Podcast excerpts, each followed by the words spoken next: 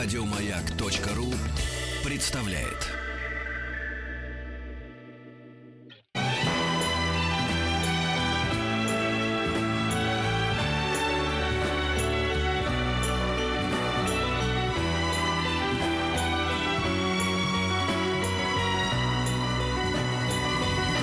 Спутник кинозрителя. Да, значит. И это вы будете смеяться. Мы решили предложить эту рубрику пока неизвестному, ну, вполне себе такому подающему надежду кинокритику. Перспективному, а, да. перспективному а, Антону Долину. Здравствуйте, Антон. Э, Ваш первый сегодня эфир. Вот я поздравляю вас. Не волнуйтесь, все будет хорошо. Не знаю, как-то переживаю все-таки. Ну, давайте попробуем. Вот э, расскажите, а вы про кино вообще, да, вот хотите поговорить? На Как вы неделе? решили заниматься Да, этой, да, да, этой да. темой? Да, да, да. Это как это, как это Филини, я обожаю эту историю. Филини спросили, что вы делаете для молодых кинематографистов? Знаешь, что он ответил? Нет. Я для них старею и скоро умру, сказал он. Ну, Гениально. прекрасный, мудрый человек. Да, да. Но это не случай Антона Долина. Да. э, значит, Я умру не скоро. Ну, несколько самонадеянное заявление. Ну, на, на- на самонадеянности одной и держимся. Знаешь, как или раньше в советских фильмах, когда говорит, партбилет на стол положишь. Не ты мне его давал, не тебе и отнимать. Как бы. Так Вот, что- вот. В смысле, я тебя породил, я тебя и убью? Нет, нет. Ты меня не порождал? Нет, не я говорю, что это, в общем, не, Ну не в да, нашей да. воле. Да? Это правда. Ладно, э, от философских э, глупостей перейдем к конкретике. Кажется, Умности. довольно э, безрадостной текущей и следующей недели. Что-то я там ничего такого не обнаружил. Нет, нет, ты знаешь, не так все и плохо. А, Выходит некоторое количество довольно симпатичных проектов, в том числе таких каникулярных э, детско-взрослых, но и не только. А, На этой неделе заканчивается, собственно, сегодня Московский кинофестиваль, прошедший без особых событий и деталей. Но там показали несколько симпатичных картин. Я лично из того, что видел, болею, конечно, за победу якутского фильма в конкурсе. Мне кажется, это будет передово. Это и в традиции МКФ награждать своих, как бы россиян, и, с другой стороны, якутское кино, оно такое не совсем российское, на якутском языке. Фильм очень оказался красивый, такой загадочный, э, про двух стариков в тундре, которые некого магического орла подкармливают, он им кажется посланником иного мира. Ну, вот, вот этот магический реализм якутам очень хорошо дается, а природа у них, конечно, сумасшедшая красивая, вообще неописуемо красивая. Вот, а, значит, а, что у нас в прокате на этой неделе? Давай а, поговорим об этом. А, И потом я расскажу про следующую неделю, а, потому что на следующей неделе праздники, и эфира нашего не будет. Поэтому у нас двухнедельный план мы сейчас выполняем. А потом после этого будем выполнять опять двухнедельный план перед Канским фестивалем. Но это я далеко вперед заглядываю. Сейчас я расскажу про эту неделю сейчас. Итак, а, на этой неделе, наверное, а, есть две такие большие попсовые картины, о которых а, стоит рассказать. А, Обе отечественные. Одна меня привела в совершенный ужас, а другая показалась довольно очаровательной. Совершенно. Я еще может как-то привести в Да. отечественное кино в совершенно Вот. С, чего ты хочешь? Я с совершенного ужаса или с очарования начал? Ты Давай вот уж совершенно как ужас скажешь, заинтриговал, так что давай. Это отечественный кинофильм «Танки». А, Кинорежиссер Ким Дружинин, известный в определенных кругах авторством фильма «28 панфиловцев». В общем, выяснилось, что, ну, мы знаем, что 28 панфиловцев — это история в известной степени мифологическая, то, что на самом деле все было совсем не так, и не 28, и не панфиловцы, и все было иначе. Но я-то как раз не принадлежу к числу безумцев, которые считают, что в кино все должно быть исторически точным. Кино есть кино. А, И это подтверждает фильм «Танки», который рассказывает э, тоже очень а, сильно трансформированную и мифологизированную историю реального танка-пробега, устроенного а, Михаилом Кошкиным. Он был инженером, который а, спроектировал танк Т-34. Очень известный человек. О нем, кстати, в советское время был э, совсем неплохой биографический фильм. Но это уже, конечно, фильм сейчас мало кому памятный. В общем, решили сделать новый.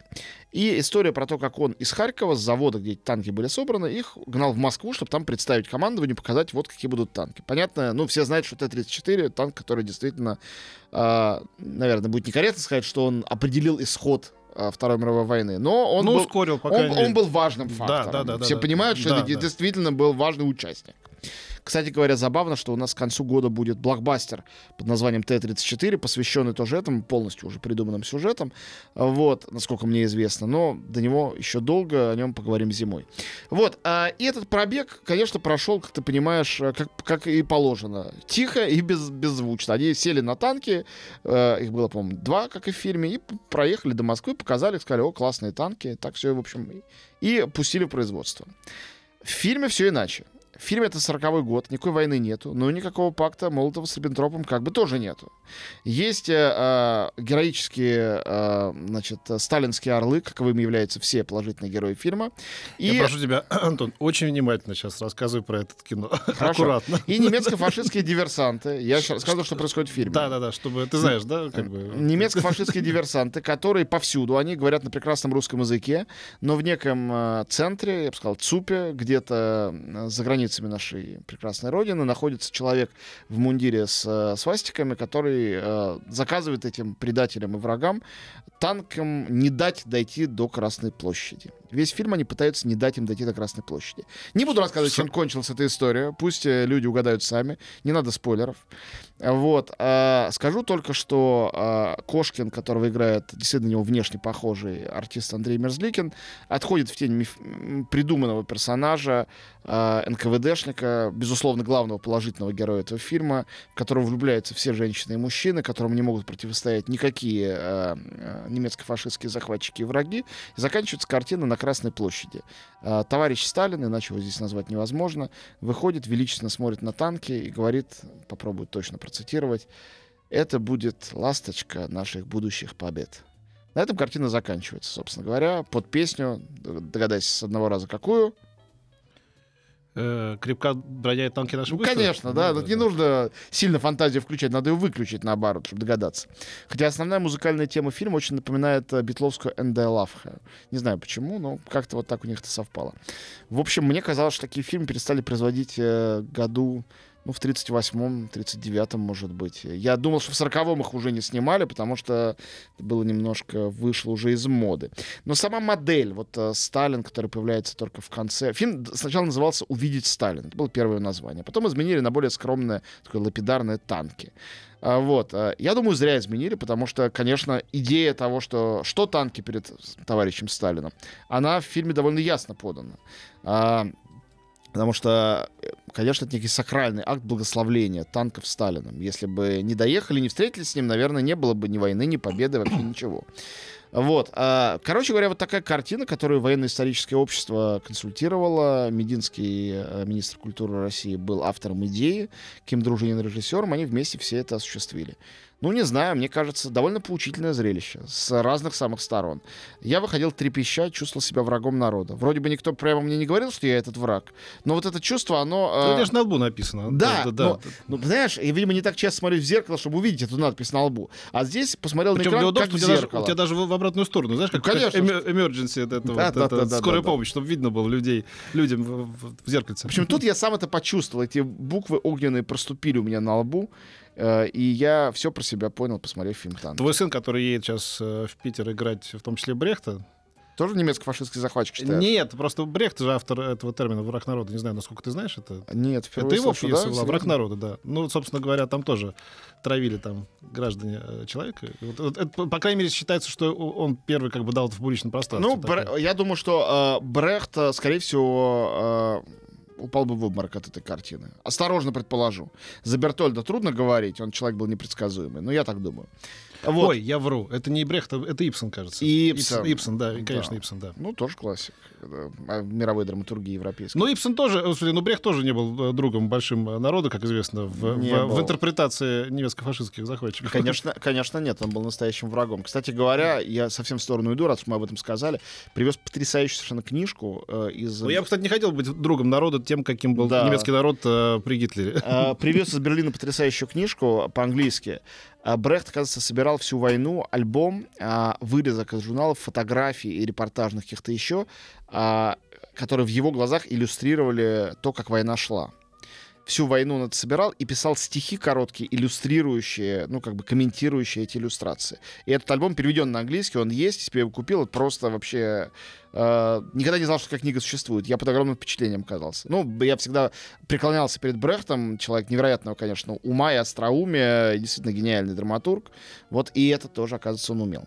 Вот, а, ну давай что сделаем э, ми- микроперерыв и перейдем к другому После российскому надо, большому конечно, фильму. да. Да, надо выдохнуть. Спутник кинозрителя. Ну вот, переходим к другому большому русскому фильму. Это, собственно, мультфильм. Я хочу всем посоветовать, хотя на самом деле от моего совета тут ничего не зависит. Я думаю, что поклонники этой франшизы пойдут все равно, а не поклонников туда не затащишь. Это полнометражные смешарики, которые выходят как раз под вот эти короткие весенние майские каникулы. А смешарики дежавю называется. Как всегда в смешариках, режиссер Денис Чернов, как всегда в смешариках, здесь вот это вот примитивизм этих э, круглых животных симпатичных органично сочетается с всякими сложными концепциями. Это такой назад в будущее, путешествие по э, разным эпохам и временам.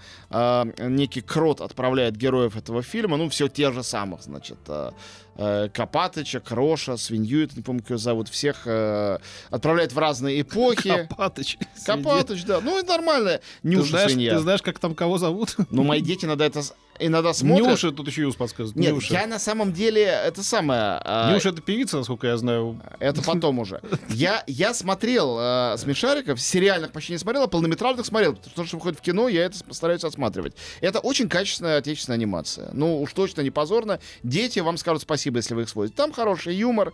Ну, конечно, путанный сюжет, но это точно неплохо. Вот, а теперь э, перейдем к маленьким фильмам. И давайте я тоже начну тогда уж с русского фильма, а потом перейду к иностранным, которые тоже интересны. А, Русский фильм очаровательный, и я вот прям всех призываю на него пойти. Я даже хотел бы сказать, чтобы все приходили на наш показ с обсуждением, который будет у нас завтра в Третьяковской галерее, но там уже нет билетов. Поэтому просто в кино. А, знаешь, мама, где я был? Ты не слышал, Петь, про эту вещь? Это режиссер... а, Это про Резо Габриадзе? Совершенно А, верно. да, я в Питере посмотрю. Тимур Бекмамбетов спродюсировал этот абсолютно некоммерческий, хотя я уверен, что он неплохо пройдет, проект. Лео Габриадзе, э, хороший режиссер, который делал очень хороший, я считаю, фильм ужасов «Убрать из друзей». Э, сын Резо Габриадзе. А кто такой Резо Габриадзе, не знаю, надо объяснить? Может, надо... Ну, как, слушай, Ви- если, если надо объяснять, то не надо объяснять. Да, ну, сейчас в двух время. словах. Да, да, да. Великий кукольник, великий э, драмат- кинодраматург, э, автор массы сценариев, в частности, наверное, наиболее известный как автор «Мимино и не горюй». Да? Да. ну и там Кинзадза. Ну, ми- Кинзаза, конечно. Мимино и не горю, я думаю, вот это две главные. И такие. нет, это ну да, окей. тройку. Короче говоря, Резо Габриадзе рассказывал своему сыну Лео Габриадзе свою жизнь, свое детство. И сам рисовал рисунки к этому. А Лео Габриадзе превратил эти рисунки и рассказы, смонтировал их в мультфильм. Мультфильм, в котором э, нарисованный Резо Габриадзе маленький Резо Габриадзе проживает свое военное детство и послевоенное отрочество. Совершенно очаровательный фильм. Это такой габриадзовский амаркорд. Вообще Габриадзе, мне кажется, очень близок Филини, очень похож на него. Это маленький анимационный амаркорд. Совершенно очаровательный, с чудесным юмором, с очень смешными какими-то образами. Такой нарочито примитивистский. Туда можно детей вести. И взрослым это тоже не зазорно смотреть, а даже очень интересно. Это милейшее произведение, которое в общем, формально это документальный мультфильм, но он и не только мультфильм, и не вполне документальный. Это такое гибридное странное кино, которое я всем очень-очень-очень советую. От, от души прям и по-настоящему. Еще раз. «Знаешь, мама, где я был?» Это называется. Я вспомнил вот это все. Ну, рассказывать, не рассказывать, все-таки расскажу, теперь раз пересекаются так истории. Ты про Брехта вспомнил, я про Брехта вспомнил. Вот Резо Губрядзе. У меня есть такой дивный товарищ, он э, грузин, живет в Тбилиси, Арчил, он прекрасный оператор из такой э, потомственной интеллигентной семьи. Значит, и они в детстве дружили, значит, в том числе и с Резо Габриадзе, и э, он практически его там на руках носил. А, Вот, и как-то Резо Габриадзе, ну, вот дивно, куча каких-то дивных историй какие-то, там, ну, просто человек-легенда, да, он приходит к нему домой, говорит, что ты, Арчил, такой грустный? Говорит, мне надо написать сочинение про э, грузинский театр как составную часть Великого Советского театра, значит. Он говорит, ну-ка, дай-ка я сейчас тебе помогу. Вот, и дальше значит, сочинение, которое на восьми страницах, написано Резо Габриадзе, он отнес его в школу и получил двойку. Вот что там было написано. Начиналось вот так. Резо Габриадзе, подчеркиваю, пишет сочинение, да, за мальчика там 10 12 лет. Я очень люблю э, э, грузинский театр как составную часть Великого Советского театра. Особенно я э, люблю посещать, особенно я люблю постановки Мелорус Туруа, значит, в, в нашем знаменитом театре. Я люблю в особенности постановку Бертольда Брехта «Меловой круг», потому что она идет 5 часов, и мои родители уходят на 5 часов из дома. И дальше остальные 7,5 страниц он он рассказывает, как он катается на велосипеде там, и так далее. Прекрасно. Ну, то есть вот целый огромный рассказ, ну, это гениально просто. Мне кажется, очень остроумно. Да, да, да, да. Как он там бе- бегает за, за, за кошками, там, и так далее, так далее, так Не далее. как могли не поставить пятерку, Да, это да, удивительно. Ну Значит, вот. а, Такой человек просто резон Да, он, он совершенно чудесный. И а, еще на неделе выходят два хороших европейских фильма, а, может, не выдающихся, но хороших. Французский и польский. А, французский называется «Миссис Хайт». Серж Базон, э, э, кинокритик и одновременно режиссер, во- у французов такое случается э, периодически, сделал э, довольно смешной, остроумный, феминистский э, вариант э, истории э, значит, э, доктора Джекила и мистера Хайда. Тут учительница физики школьная по имени мадам Жекиль, которая прово- да, проводит свои опыты и становится миссис Хайд электрическим э, монстром. При этом э, э, Жекиль и миссис Хайд играет Изабель Юпер, кто же еще? Ну и как бы часто мы не встречали Изабель Юпер на экране, сколько бы ролей она не играла, по-моему, устать от нее невозможно, потому что это настолько многоликая, прекрасная актриса, совершенно не подвластная почему-то возрасту, что сходить порадоваться за нее, тем более она так редко играет в комедиях, а это такая эксцентрическая комедия. А Вот, я миссис Хайд всем от души рекомендую. И еще э, э, одна картина, которая на самом деле победила на фестивале в Берлине. Может, это не лучший фильм берлинский был, но он интересный. Гран-при получил, то есть второе место. Фильм э, режиссера женщины Малгажаты Шумовской из Польши. Называется «Лицо». Его переводили у нас как «Рожа». И «Рожа» это даже был, наверное, остроумней. Это история про человека э, по имени Яцек. Он красавец, э, хэви-металлист, живет в деревне, выгуливает свою собаку. У него есть невеста красавица, все хорошо. Однажды с ним случается катастрофа на строительстве самой большой в мире статуи Иисуса Христа. Статуя реальная, она действительно в Польше построена. И Яцеку пересаживают чужое лицо. Поэтому называется лицо. И начинается кошмар. Он становится чужим для родных, чужим для девушки, сам себя не узнает. Это такая кавкианская история преображения. В то же время, время сатирический фильм, где высмеяна ксенофобия, э, видимо, в современной Польше процветающая, показная религиозность там процветающая. Честно говоря, а, ну, кроме того, что этот фильм надо смотреть, конечно, с субтитрами, чтобы услышать все те матерные слова, которые, конечно, в России запрещены, а в польском языке слегка иначе звучат, но все они звучат, и звучат там с экрана, и это прекрасно. Кроме этого, конечно, это фильм, а, а, который очень многим близок России, очень похож, а, похожа его реальность на российскую реальность. Случай с пересадкой лица действительно, кстати, существовал. Кино очень яркое, очень злое, даже местами слишком злое, беспощадное, совершенно не натуралистичное, а скорее похоже на некую притчу. Для любителей польского и европейского современного кинематографа очень рекомендуется. Еще раз, режиссер Малгажата Шумовска, Э, Фильм называется «Лицо». Гран-при э, Берлинского фестиваля. Не пропустите. Все, мне кажется, на этой неделе я все основное рассказал. На следующей еще полно всего. И с этой следующей недели я вернусь тогда после новостей. Еще больше подкастов на радиомаяк.ру.